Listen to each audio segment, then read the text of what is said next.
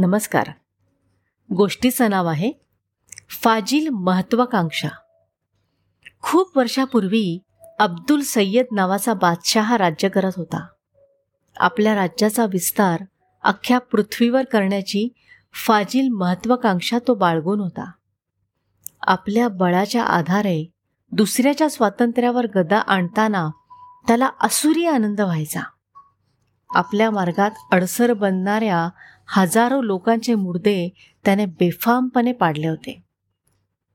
एकामागून एक राज्य जिंकत निघालेला असताना आफ्रिकेतल्या बेत्सुफा नावाच्या एका बाणेदार राजाशी त्याची गाठ पडली. या राजाजवळ सैन्य कमी होतं. पण तरीही बेत्सुफानं हार मानली नाही. बादशहाच्या वाटेला तो मुळीच गेला नव्हता.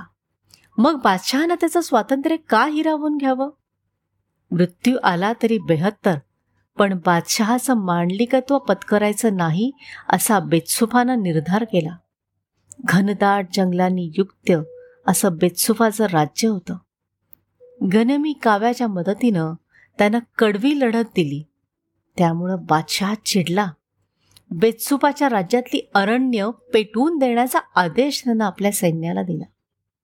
सैनिकांना तो आदेश पाळण्यावाचून गत्यंतरच नव्हतं. त्यांनी सगळ्या जंगलांना आगी लावल्या. जंगलं सगळीकडून पेटल्यामुळे आत असलेली हजारो माणसं मृत्युमुखी पडली. जनावरं मेली पक्षीही जळून खाक झाले. माणसांच्या किंकाळ्या आणि पक्षुपक्ष्यांच्या केविलवाण्या ओरडण्यानं सगळा परिसर भरून गेला. दगडालाही पाझर फुटावा असं हे क्रौर्य होतं. पण बादशहाचं मन त्यामुळे कणभरही द्रवलं नाही.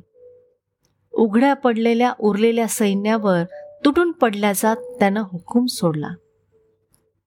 बादशहाच्या सैनिकांनी हुकुमाची अंमलबजावणी केली. जिकडे तिकडे मृत शरीरांचा खच पडला. शत्रू पक्षाची जिवंत खूणही शिल्लक राहिली नाही. सगळेच्या सगळे मारले गेले. बादशाह अब्दुलच्या चेहऱ्यावर आसुरी आनंद प्रकटला. तेवढ्यात एक विलक्षण गोष्ट घडली. भोवती पडलेल्या प्रेतांचा खच पाहताना बादशहाला तिथे एक अक्राळ विक्राळ आकृती दिसली. ती आकृती आकाशाकडे बघत होती. बादशहाला नवलच वाटलं. त्यानं पुढे होऊन त्या व्यक्तीकडे विचारपूस केली. तो एक नरभक्षक होता.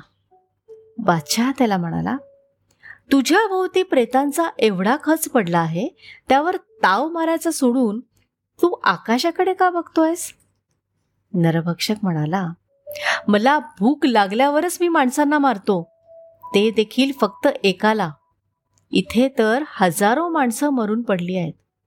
एवढ्या लोकांना खाऊ इच्छिणारा तो भयंकर प्राणी कोण असेल याचा विचार मी आकाशाकडे बघून करत होतो. हे ऐकल्यावर बादशाह म्हणाला मीच मीच आहे तो ज्याने या लोकांना मारलंय. पण खाण्यासाठी नाही. मग कशासाठी? नरभक्षकानं विचारलं. तुला स्वतःला गरज नसताना तू काय मारलंस एवढ्या माणसांना? बादशाला काही सुचे ना तो गोंधळला. इतका वेळ तो नरभक्षकाला रानटी असंस्कृत समजत होता. माणूस खाणारा म्हणून तुच्छ लेखत होता. पण त्याला जाणवलं की आपण याच्यापेक्षाही असंस्कृत आहोत. केवळ आपल्या अहंकारासाठी आपण इतकी माणसं नाहक मारली. बादशहाला त्याची चूक उमगली. त्याचा उतरलेला चेहरा बघून नरभक्षक विकट हास्य करत निघून गेला. बादशाह अब्दुलच्या डोक्यावर स्वार झालेलं फाजील महत्वाकांक्षेचं भूत उतरलं.